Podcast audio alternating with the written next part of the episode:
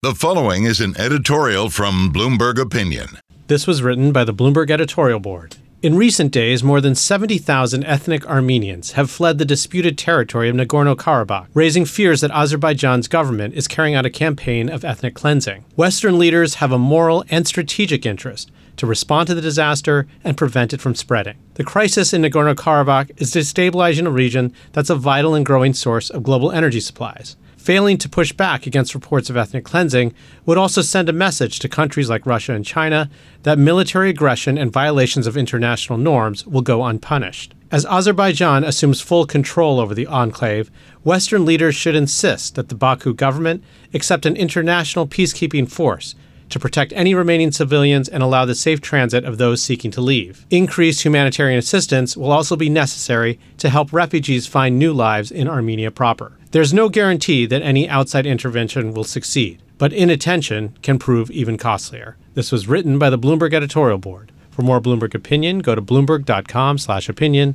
or OPIN Go on the Bloomberg terminal. This has been Bloomberg Opinion.